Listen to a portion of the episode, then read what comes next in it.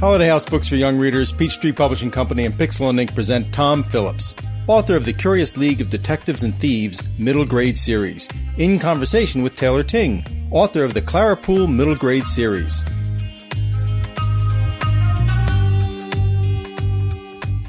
Hello, my name is Keith Strunk, and this week the guest book welcomes Tom Phillips and Taylor Tyng. Tom Phillips is an author who has also had a long career as an editor and artist for clients such as LeVar Burton Kids, HBO, Disney, and ABC. Egypt's Fire, the first book in the Curious League of Detectives and Thieves debut middle grade series, came out this year.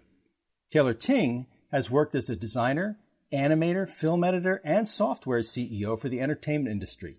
He too finds endless joy in writing for middle grade readers, and his first middle grade novel, Clara Poole and the Long Way Round, comes out in 2023. Today, Tom and Taylor will be discussing their lifelong experiences with dyslexia and their paths from working in film and TV to becoming debut authors and, as they say, arch nemesis, apparently. Welcome, Tom and Taylor, to the guest book. Hey, thank you very much, Keith. Yeah, and thanks, hello, Keith. Tom, again. So, arch nemesis, is that true? Yeah, no, I, I, he's so talented, I can only hate him yeah. Like that's that's just really how it is. He's his his book is so brilliant that i envy and and and respect him at the same time. It happens to be one of the few things that tom and i actually agree on. Well uh, i think that tom, we were uh, you know we were brought here uh, for for a couple of reasons not just to be uh, uh, arch nemesis um, which we can talk about uh, at, at, length if you need but yeah. more kind of about um, becoming debut writers and becoming debut writers that have had a long history with dyslexia. And you and I have each had some experiences with that and and how that's kind of shaped us and, and led us to where uh, to where we are. Um, I think probably the the best place is is to give people dyslexia is such a broad thing for so many different yeah. people. It's probably good by you know starting off and kind of talking what it's you know like for each of us to have it. So we, yeah, I, for you, I mean, what, what's been your experience? Yeah, so I was gonna, I was actually gonna ask you um, because uh, we talked a couple couple days ago, and you were you were saying that um, you ended up finding out you were dyslexic later in life um, I did too. I think both of us is something we share. Uh, I didn't I didn't find out I was dyslexic till I was in college. So I spent the first, you know, 12 years and first year of college uh, of my education just thinking everybody else took forever to do their homework. You know, yeah. like yeah. I didn't realize that anybody else didn't have the same problems I had. Um, we also, I, you know, we're both old men.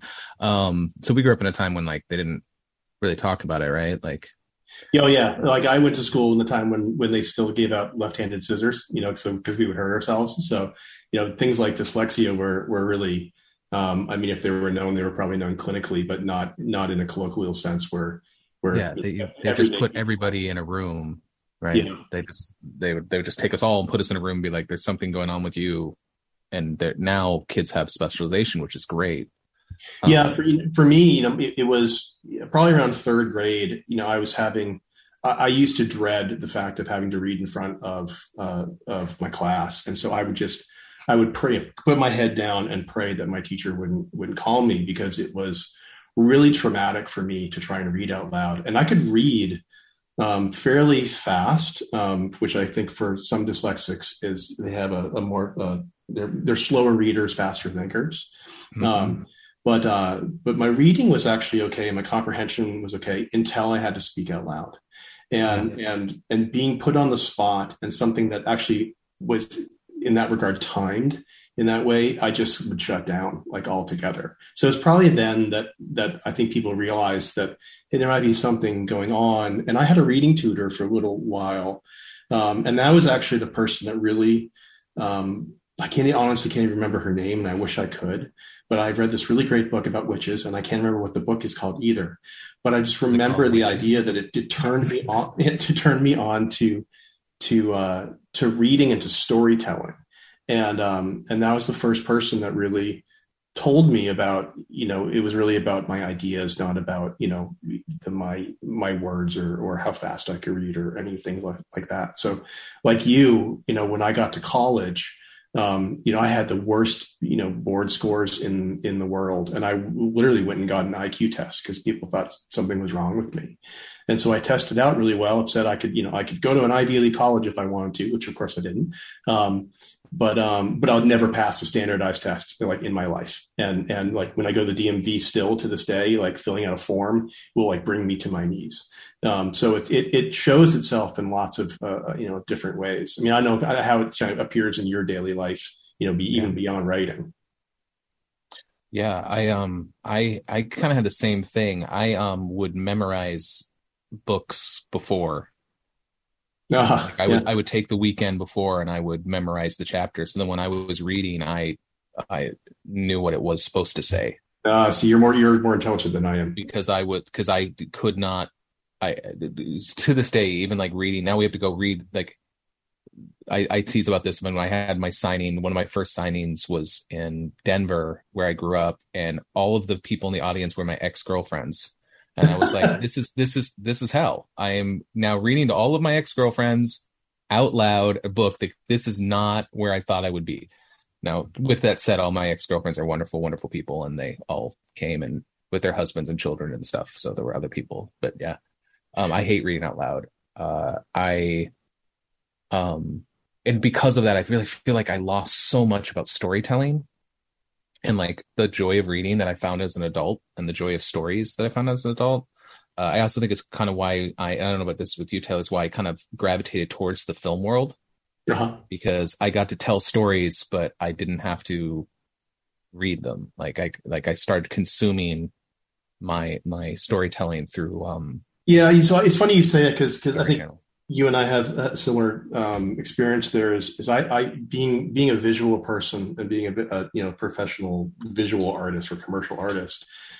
You know, I graduated to things that I could I could do through you know basically through my hands or making pictures or and then and then became you know video and film, um, and probably because I didn't feel strong enough to write them down, and mm-hmm. and and I had this idea that um, I was dyslexic, so therefore it should negate this idea of potentially becoming a writer. Um, even though I've always been pretty good with you know, turning a phrase in words. So uh, the one thing that I mean, this is you know I'm I'm almost fifty, and so you know it took me you know the better part of my life to get to a place where I actually was unafraid to write down a sentence and realize that I actually had a much better voice um, uh, than than I thought I did, and the writing was more of a technical or mechanical thing that came after the fact. Um, and so it really kind of that that that moment kind of un- unleashed me in, into saying, oh, well, actually, maybe I can try this, um, and kind of getting above something.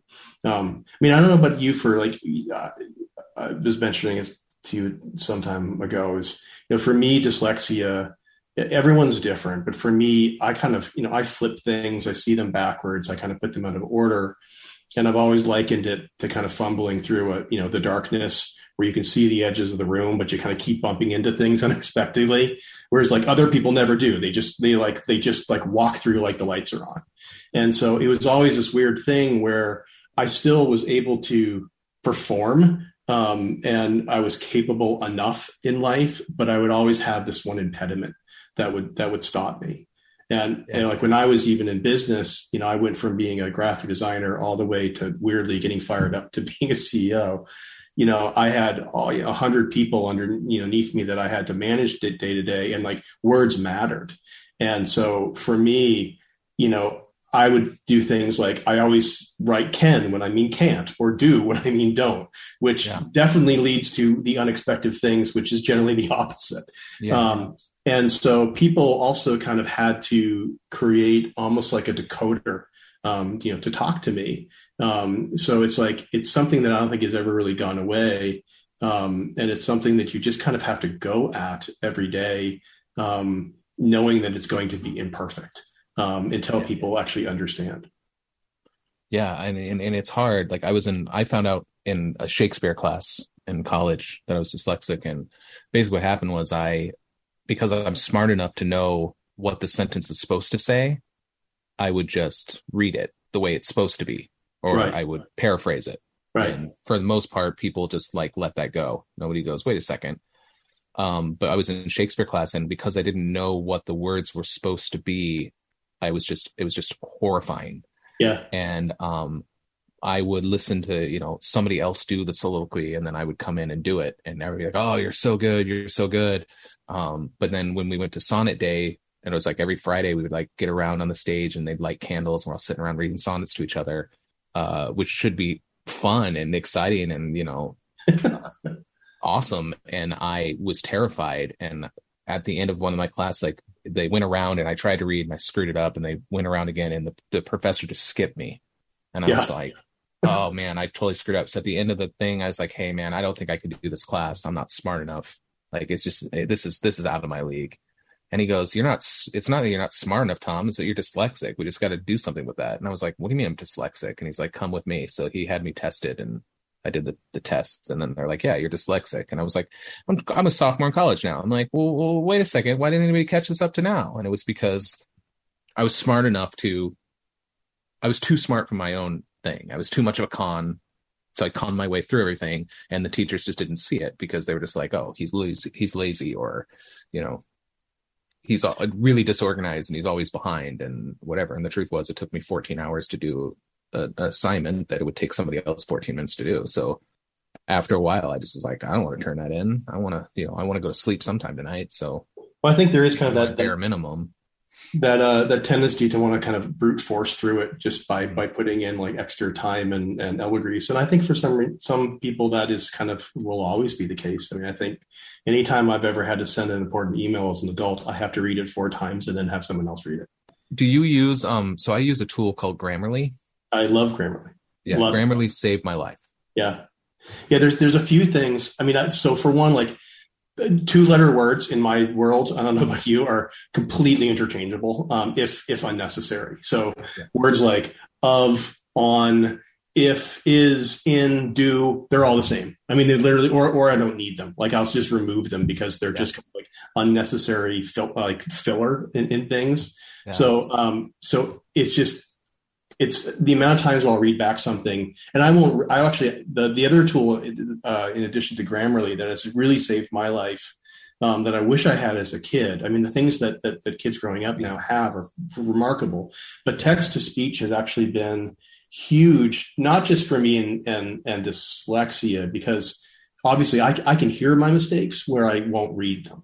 And so, yeah. you know, I've used, um, I started using Amazon's Polly um, which is a really, really great um, speech to text or text to speech um, software program, and then moved on to Natural Voices, as I think is the other one.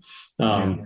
That have like, that- and they're they're fantastic because not only are they they give you like a real read, and you can you can correct your errors and you can learn from it. I really do learn as an aid, um, but it's also just as a general writing tool. It's amazing yeah. for me because it actually shows me the cadence of my dialogue and my paragraph structure and everything else kind of the integrity of the text and, and, and I get the flow from it too. So it's, I think it's more than just, you know, aiding, aiding, uh, uh, for, for dyslexic needs.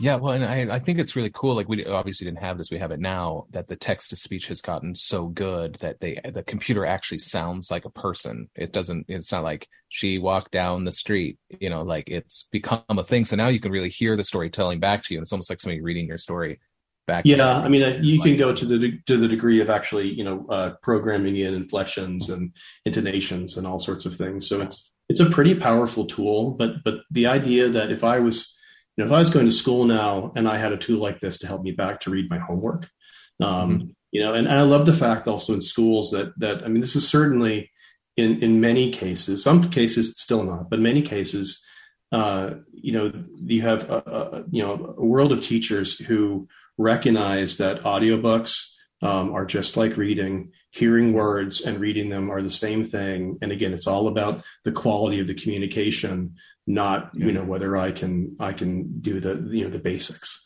Um, yeah. Which is not to say that those are important things, but but it really gets to the fact that we're we're thinking about the actual thought of the words, yeah. not just the words. And I think that's that's something that we didn't have probably growing up. Yeah, and I, I want to add too that you know nowadays teachers have all the tools to find kids that you know to to to see a kid has dyslexia. You know, And I, I, I, when I talk to my teacher friends, one of the biggest problems they have is not that they don't see the kid has dyslexia. It's that telling their parent that their kid has dyslexia is like a big black mark.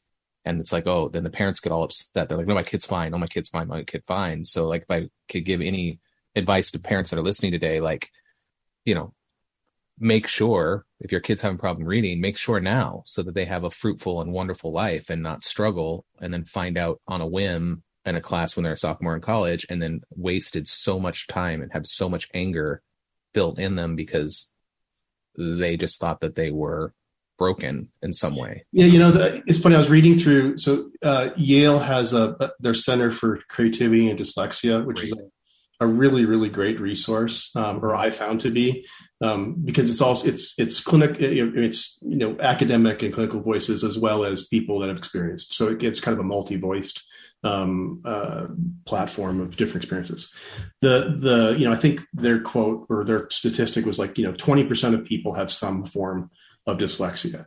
And so the the you know the prevalence is is enormous. And so the fact that there'd still be any like shame about it or even silent shame about about about this um, is uh, I have lots of lots of feelings about it. Galling is one, but but the but the fact that any parent wouldn't uh, want to put their path their child on a path um, of to success, have higher comprehension, I, is, is, is beyond me. So I, I, totally concur with you. I, the the the ability to again tell your you know this is not an intelligence problem you know no. and and and that's and i think that's the thing that some people um feel uh still like weighted down by. Yeah like you know i i built my first motorcycle when i was 12 like like from parts put it together. Yeah that, yeah. that that is just a different form of intelligence. And i really love that the new teaching style of things they really are with our with our advancement in the spectrum and um you know dyslexia other neurodiverse things it, it, used to be a death sentence. You know, it's like MS. They, they they used to be like, well, that's it, it's done. And now there's so many different forms and so many different things and so many different tools that you can be used that really, you know, I feel like when your kids are having kids, like we have our grandkids, our grandkids aren't even like it's not even gonna be a thing. They're gonna be like, yeah, everybody. It's like color blindness. You know, they're like, oh, that guy's colorblind. Yeah. Oh well, you know, and they move on. Like it's no, it's not a big deal.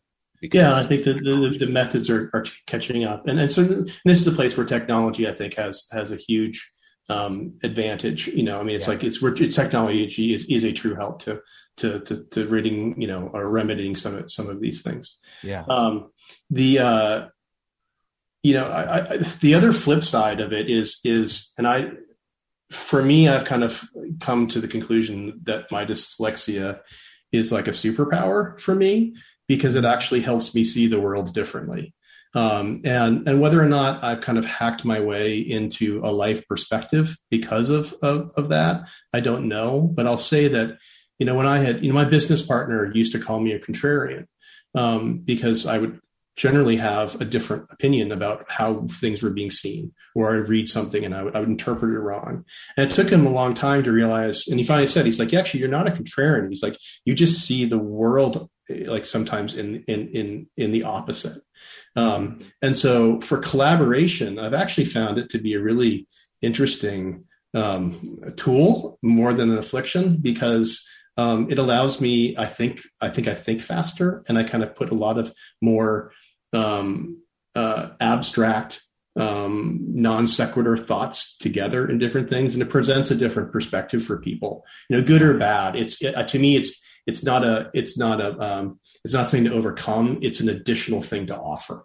Um, yeah i i agree with that. I also would would um say that uh for me anyways i feel like the dyslexia makes my stories better like just plot wise like just just the structure of storytelling better because i'm constantly having to go back and listen to things and and make sure that i didn't miss you know a contraction or to yeah. say the wrong word. And i'm like oh i don't like that part of that book. That needs to go out. Let's move this thing you know. So it yeah. sort of sort of helps me not you know sort of help me self edit without um dwelling too much. So.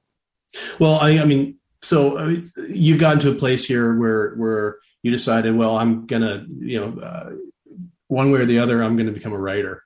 Um, mm-hmm. so i mean like just talk to me about like your way into into writing. So well, coming coming from this and coming from film editing and coming from the movie industry, yeah. you know, why why, why become a writer? Okay, well, I think every every film industry person, everybody started off thinking they were going to be an actor, and uh, I was I wanted to be an actor until I got on set, and then I was like, wait a second, this person doesn't have this. This is like this is the lowest person on the totem pole. Like I don't want to I don't want to be told the story. I don't want to tell somebody else's story. I want to tell my story. So then instantly your ego goes, well, I should direct. But um this is, sounds so bad. It's sort of it's sort of lazy for me, but I was just like, that's so much. Like I don't want to be in control. I but I want to tell the story. So I ended up really in, in writing and editing. Um and writing just editing is really great for me because I get to do the art side of things and I get it after everything's filmed, everything's done, I get to put it together and see the story put together, and it's I get to help craft that. And I get to be a part of, of other people's storytelling, which I which I, I think feel about you know sitting was, around the campfire and sharing stories. But also writing, I get to I get to make worlds. So I was like, oh, I really like this. Uh, my difficulty was I, I started it with film writing. I, I I had a film writing partner, and now I have a second film writing partner. And I really, really, for a long time, relied on my writing partner to do the actual writing. And we would sit and we talk about things and we'd work things out. But then when it got to to typing it in somebody else did it. And then uh, I, I just started doing it myself. And then i was like you know once i found out i was dyslexic that changed a lot of things for me too because then it wasn't as scary you know? Right. Right. So i started to like really like get into it. And this story i was in a museum of natural history in new york. And uh, this mom was walking with her kid and kid said, "Oh, I wish I could live here." And their mom said, "Well, where where would you live?" And he was like, "Oh, in the ceiling." And I was like, "Oh my god, that's a story." And that's where my my my book came from was this kid's like brilliant idea. And I was like, "Oh, it's so smart too." Like the, the cathedral ceilings and the fourth floor over the bathroom. It's not cathedral ceilings. It totally is going to be like a. If you walked, I know if you crawled up in one, it's going to be like the size of, of a nice uh, New York apartment. So I'm like, you know, that's that's a brilliant place to be so then it just kind of took from there and um you know I, am a big person about campfire stories. I say this all the time about ancestry, that our, our ancestors told a story and then somebody else told a story and they it went all the way back to the first story. And storytellers are a way not only to entertain, but also to uh, um, keep your ancestors alive Mm-hmm. That's how we. That's how we. We still talk about our grandparents. We still talk about you know when grandpa fought in the war and all that kind of stuff. But it keeps that person alive. So, in a way, it's narcissistic, but in a way, by writing a book, uh, it achieves a, a form of immortality. So, no matter what happens to me, a hundred years from now, some kid could read my book, and I'm still there. I'm still alive in their in their world, and I'm I'm part of their existence. And I feel like as humans, we have this tendency to destroy and not try to build and and be part of each other's worlds. So do you, do you find coming from you know so because both of us have you know editorial experience or you know film editorial experience coming from or let me say I the one thing I feel like I learned how to do before I really became a writer was I learned really how to set a scene and mm-hmm. and being a video editor really helps that because you're getting someone else's idea but I, I you know i could argue and so could a lot of editors that that real movie making is done and storytelling is done in the edit bay yeah not, i mean not, on, not on set um, yeah. but you do really realize kind of what makes it in and what makes it out so kind of taking the heads or tails and then you go to writing where the thing that you were just saying where you can kind of expound on these ideas and bring in layers of subtext and and and pay homage to things and and you can work in different dynamics than you can you know yeah. with a with a movie that has a set you know runtime so did yeah. you feel that was something that was either too much to wrangle or was it like free free leash to run forever oh well you know what i did which i thought was really funny was i didn't know i was doing it wrong until allison said no you're doing it wrong and basically, what I mean by that was that I I'm obsessed with Joseph Campbell and the hero's journey.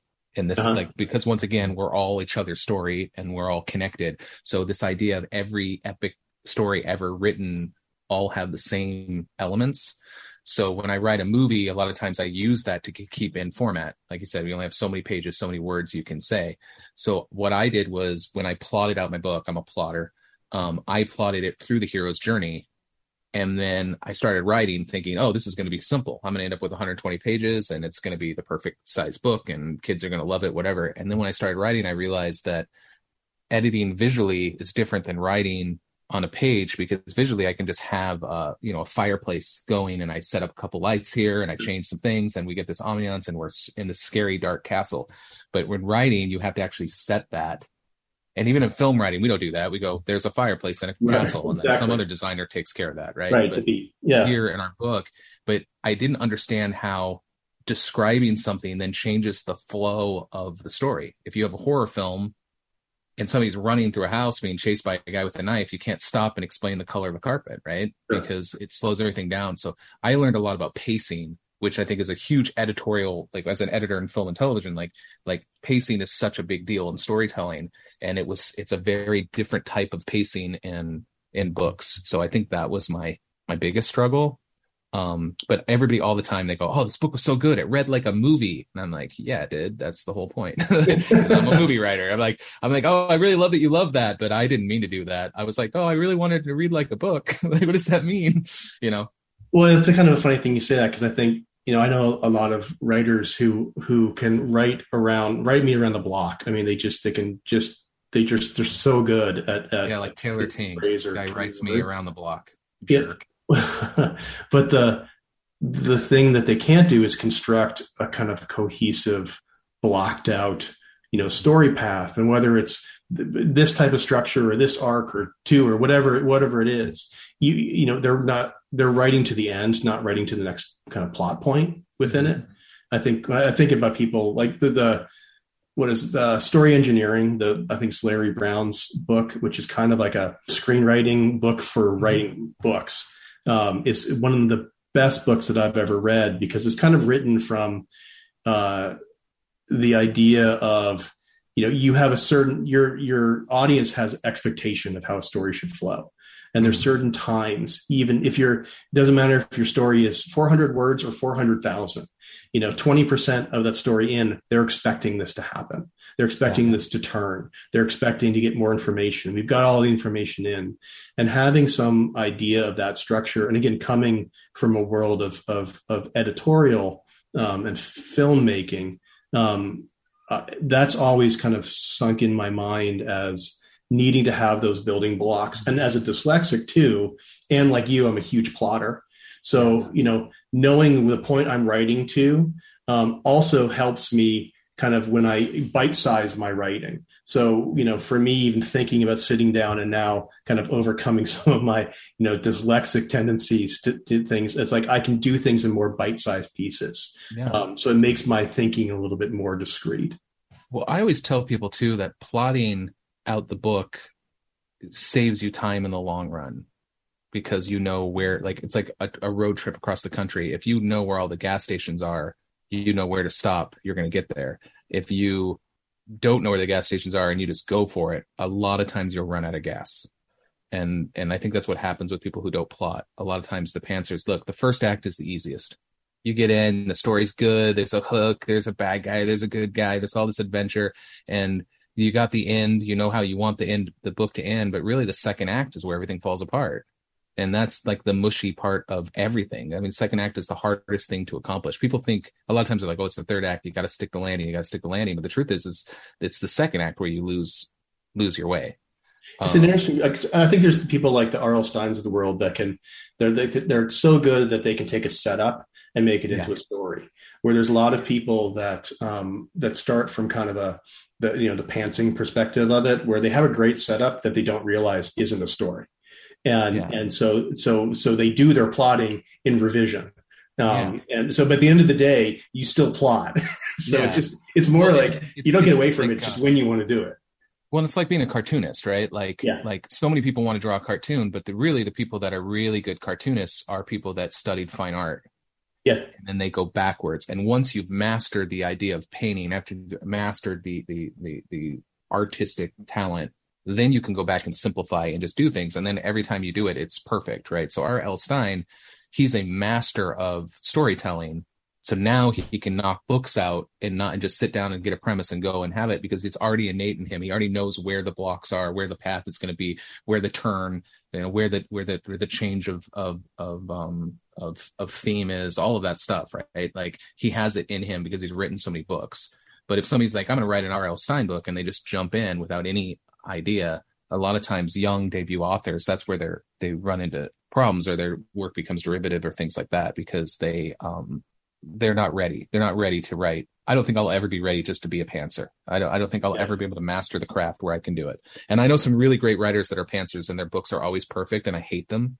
Um just just just despise everything about them because they're perfect in every way. Amalia, I'm talking about you. They're just master storytellers and sometimes people, you know, you don't you don't play tennis against Serena Williams like you, she's just amazing, right? Like so so, so, so kind of transitioning from, you know, uh, dangerous waters, whether you're, you know, you choose the pantser or the plotter side, like you and I both are debuting books where well, you've debuted a book. Your book has, has come out to great success and congratulations, which I hate to say, but it's really good. Um, listen, it's only gonna it's only gonna be successful till March, and then your book's gonna come out, and everybody's gonna be like, "Tom, who?" Well, if if, if uh, certainly if any takeaway is if people haven't read Egypt's Fire yet, they they should get get a copy. It's really fun, and you have like twelve of them, I think, to come, or so twenty of them. Who knows? I, I wanted I, I want to do twelve. Allison said that we might get to seven, so we're probably going to have to compromise and probably around seven.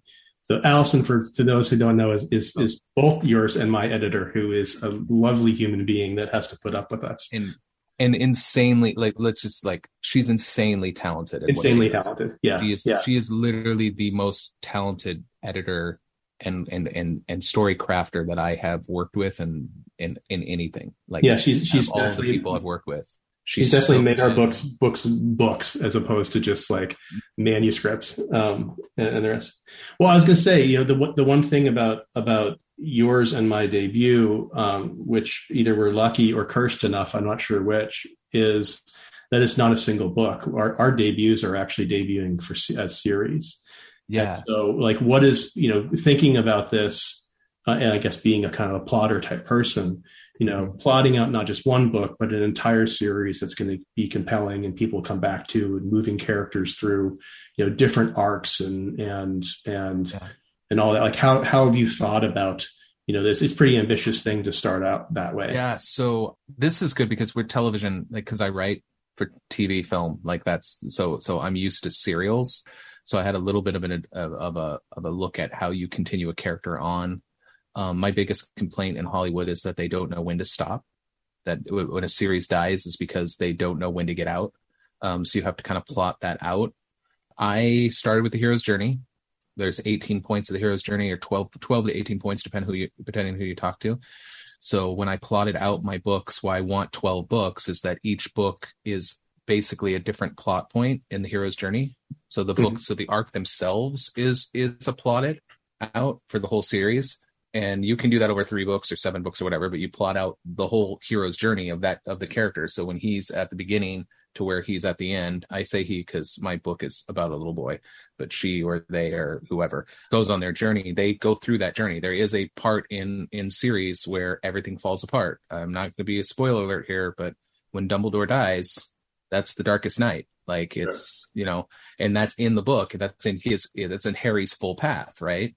But each book itself is also a hero's journey. So it's sort of like I always say it's like developing a video game. Like if you look at Mario, like you have to get through the first level before you can get to the second level. And the second level is a little bit harder and a little more fun you know a little different. And then the third and the fourth and then by the time you get to the ninth level and you fight bowser you've gone on this full journey but you're taking it piece at a time. So i think it's, I think it's tough for me in, in, in, kind of conceiving this because my so i i wrote i wrote um, my book Clara Poole with the with the notion that it could extend, not knowing exactly where it, where it would and what that story was. Yeah. And and looking back on it now, um, because my that that first book was like 120,000 words, which is now like 70 after many many journeys through through revision. Um, yeah. And it's a great book, but I realize now that the second book, um, which I'm in the process of writing right now, really should have been the first book.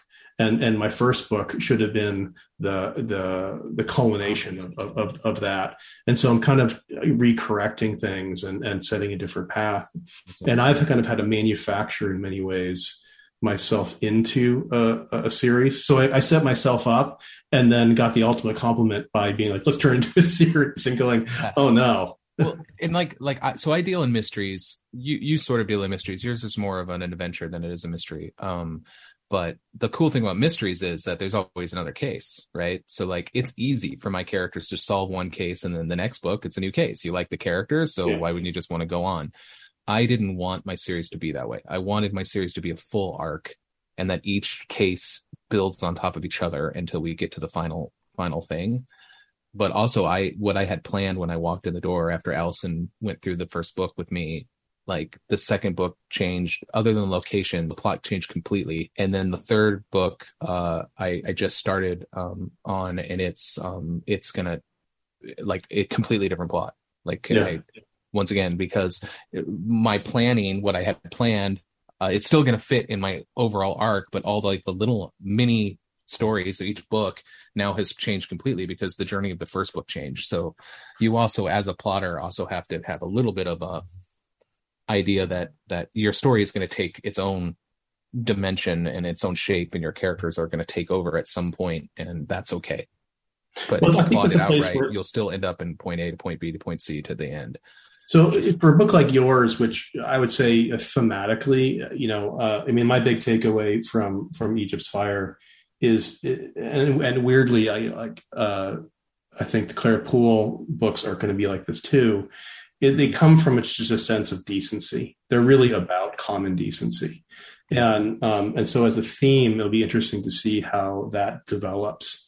You know, through because I do think that going over a series of books, you don't just have you know uh, the master arc and then you have these yeah. individual arcs but you really start to and not be um it's not something that you, know, you're preaching about but being yeah. able to set um, an overall tone um, and really understand how themes going to work um, yeah. and, and, play out for your reader um, i can well, see your, your books having lots of opportunities for this well curious league really i, I wrote curious league because um uh, you and I talk about this a lot outside of the thing, but um, I'm I'm an advocate to dismantle toxic masculinity and um, really teach boys, try to help boys get a new purpose and a refocus of purpose in these changing times.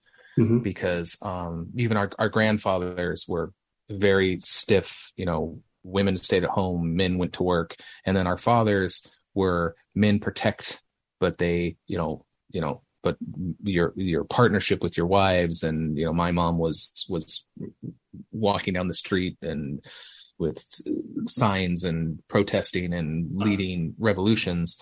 Um, and now our generation basically we're paying for the sins of our father and now we're like whoa we've been treating women poorly for so many years. Now we need to put them in a seat at the table. But by the time the new boys get there where do they fit in? Because we can't we, we have to take we have to dismantle the purpose of men from the dawn of time to make a better society. So how do we do that? So like my first book is really about uh, he learns the rules of being a great detective and the great and that'll be through the whole series. And the rules of great and great detective it really is like how do you be a better man? You know how to listen how to how to feel how to ex- express yourself stuff without being preachy. So the first book is really about him finding a family and finding his place. And then the second book because he's solved this this giant case in the first book now all of a sudden he has to deal with popularity and social media and the myth of of the mask and how people um put out present something that they aren't. And that's you know how do we deal with that? You know what's more important two friends or a hundred followers? Those kind of things. So those are the themes in the second book. And then it, it'll build and build. But i think there's so many lessons and so many things that we can do and talk about that uh, each book kind of focuses mainly on one aspect, but also little things as we go. Yeah, so you're making me think that, the book I'm writing now, and you and I think inherent in both of our books uh, is this idea of like power structures and and mm-hmm. and how institutions work or don't work, um, and um, and certainly uh, you know at my age, I could say that I've had my experiences with with the good goods and bads of them. But um, I actually have a um, and, and I'm, I'm on the flip side because my characters are all, I have two daughters that are mm-hmm. now 14 and 10, but were 10 and, and, um, seven, six when, when I started writing this, this book. And so there was always this, this notion of wanting to be, you know, as a father, wanting to have strong, independent thinking, mm-hmm. interested young women. Um, yeah. and uh, and so I was really drawn to this idea of of, of writing a, a, a female protagonist, yeah. um, which a lot of people could say, well, how you know you shouldn't do, and um, and and what's your you know you know what's your background to to do that? But but the um, the funny thing is now I'm into the second book, and and I'm still dealing with power dynamics um, of things, but I'm actually assigning them even to women, and, and this idea that that women actually can also be villainous as well, I think has been um, has been forgotten or not forgotten. I'm saying it wrong, I guess. Um, yeah, yeah. But it, but it's a it, but they but humans can be good and bad, and mm-hmm. um, and, and and and they can be good and bad and complex, um, and they can all have their own different motivations and reasons why. And yeah. so I think that there are actually I'm not saying this in contrast to what you're talking about with toxic masculinity. No, no, you're right. You're right. I'm talking about it as like an and to to that conversation. Yeah. Well, and, and that's sort of what my books are really like when we talk about stuff, you know, I I truly believe I want everybody to hear this. I truly believe that we need more books with women empowerment. We need more books we we have we we need more female writers which is funny to me because it feels like the industry to me is like mostly female but then when you look at books like who's actually being published i'm like oh no they're not. Um, i know it's interesting we need more books. We need to teach our girls to be strong. We need to ha- to, to, to support our girls as they find their strength because it is a it's a big deal. I don't have any kids so i don't have i don't have a daughter. I don't have a son the I can't tell stories of female empowerment because I literally am a white male. I don't understand it well enough that other people might. So um, I write books for I, I want to do and I'm like, okay, you're writing the book about female empowerment. I'm gonna write this book about teaching boys to be better men, and together we're gonna change the world. Yeah. That's that's why we fit well together. I mean, for me the the the um the hope is it's also it's not just it's not just giving the platform but it's actually it's actually leaning in to understand and listen to the voice because the voice is different. Mm-hmm. um, and and the ideas behind those things are different. And and so i'm doing the best job i can being the person that i am um, to kind of set up the, those and the tenets of that. But i think the the things to be celebrated that it's not just get, getting the opportunity it's actually appreciating why that voice is different and, and how to hear it and why it matters yeah. Um, and and so I you know I think there's there's some uh, growing, and especially if you look at I mean just on a commercial basis, if you look at the mm-hmm. audience of book buyers, you know mm-hmm. as well. Um, I mean you know it's uh, those are the people that are that are that are the that are the readers. Yeah. Um, so um, I don't know if you well, like- you and, and, you know and the the thing about it is is that at the end of the day the I, I live by this thing about leaving the world a better place than we we entered it so I feel like anybody who's trying to make the world a better place has has has a seat at at my table. That's, yeah. that's where it's at. And I will fight for that. And I want the world to be a better place. And I'm really happy about the diversity and, and things. I, the, we still have a long way to go, but man, there've been some really awesome books that probably would not have got been published five years ago that are getting published now that are just, just killer. So, um, I'm really excited about it. Now I will say that, uh, we've had this really deep conversation and now that we, uh, we we got there we, we probably should start wrapping it up because yeah, yeah. our listeners are going to have you know to go and contemplate. They got to go to a bookstore buy my book think about maybe buying your book. I don't know. You guys figure it out yourself. Uh, you could buy two copies of my book and then pretend like the one is is taylor's too. That would that would work out you can. Uh, you can do that. So um, it's probably worth doing. I will say it. Sounds like it is to me that's for sure uh, all right. Is any last any last thoughts before we uh, move on to the very last moment of the guest book?